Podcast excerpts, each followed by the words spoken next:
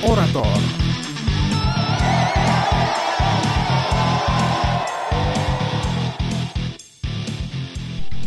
Hadirin yang saya hormati, selamat pagi. Perkenalkan, saya Valerie Penny, seorang siswi kelas 3 SMA dari Kota Medan.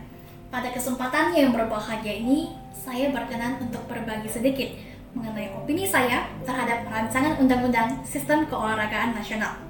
Di bulan Juli lalu, Indonesia berhasil mencetak sejarah baru. Kita berhasil meraih 5 medali di Olimpiade Tokyo 2020 Bahkan untuk cabang lomba ganda putri bulu tangkis, kita memperoleh medali emas untuk pertama kalinya setelah sekian lama. Saya sebagai seorang warga negara Indonesia merasa sangat bangga akan hal ini. Lebih-lebih lagi, ini juga sekaligus sebagai bukti peningkatan prestasi luar biasa Indonesia di dunia olahraga yang patut dijadikan sebagai motivasi dalam kebangkitan olahraga nasional. Oleh karena itu pula, tentunya diperlukan peningkatan dalam hal pembinaan dan juga fasilitas pendukung, termasuk di dalamnya tenaga pendidik yang berkualitas hingga lapangan dan peralatan latihan yang mendukung. Semua ini merupakan faktor penting dalam proses mencapai sukses, karena jelas tidak ada prestasi yang diraih secara instan. Perlu persiapan sebelum datangnya kesempatan untuk menorehkan prestasi di ajang internasional sudah sepatasnya ini menjadi indikator utama dalam RUU SKN. Selanjutnya, jaminan kesejahteraan, jaminan kesehatan, dan jaminan pensiun bagi para atlet juga tak kalah penting.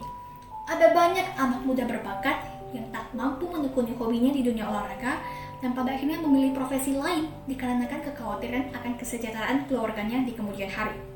Mereka yang telah menjadi atlet juga banyak yang terpaksa beralih ke profesi lain karena kurangnya jaminan akan kelangsungan hidupnya. Bila mana kekhawatiran ini berhasil ditumpas dengan adanya jaminan di dalam UU, pastinya akan membangkitkan semangat para atlet. Lebih dari itu, juga mampu memacu atlet baru berbakat untuk menekuni dunia olahraga.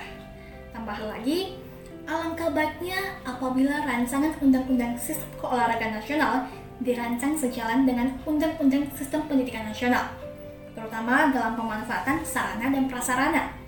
Seperti halnya negara Jepang dengan program Lifelong Learning Education-nya yang juga mengadakan program-program beasiswa prestasi di bidang olahraga. Bidang olahraga yang begitu krusial karena membawa martabat negara, Indonesia sering kali dipandang sebelah mata. Bila disederajatkan, niscaya akan membuka peluang yang lebih besar untuk kemajuan keolahragaan nasional.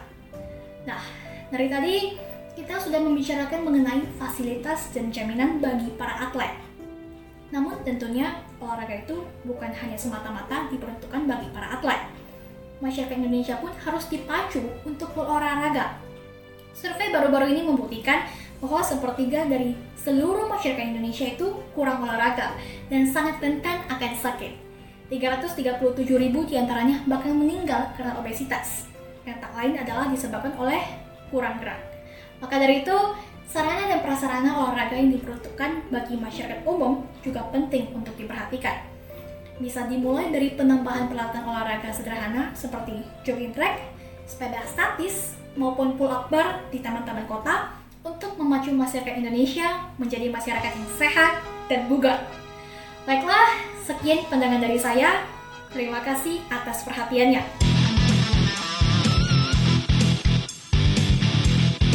Bintang Orator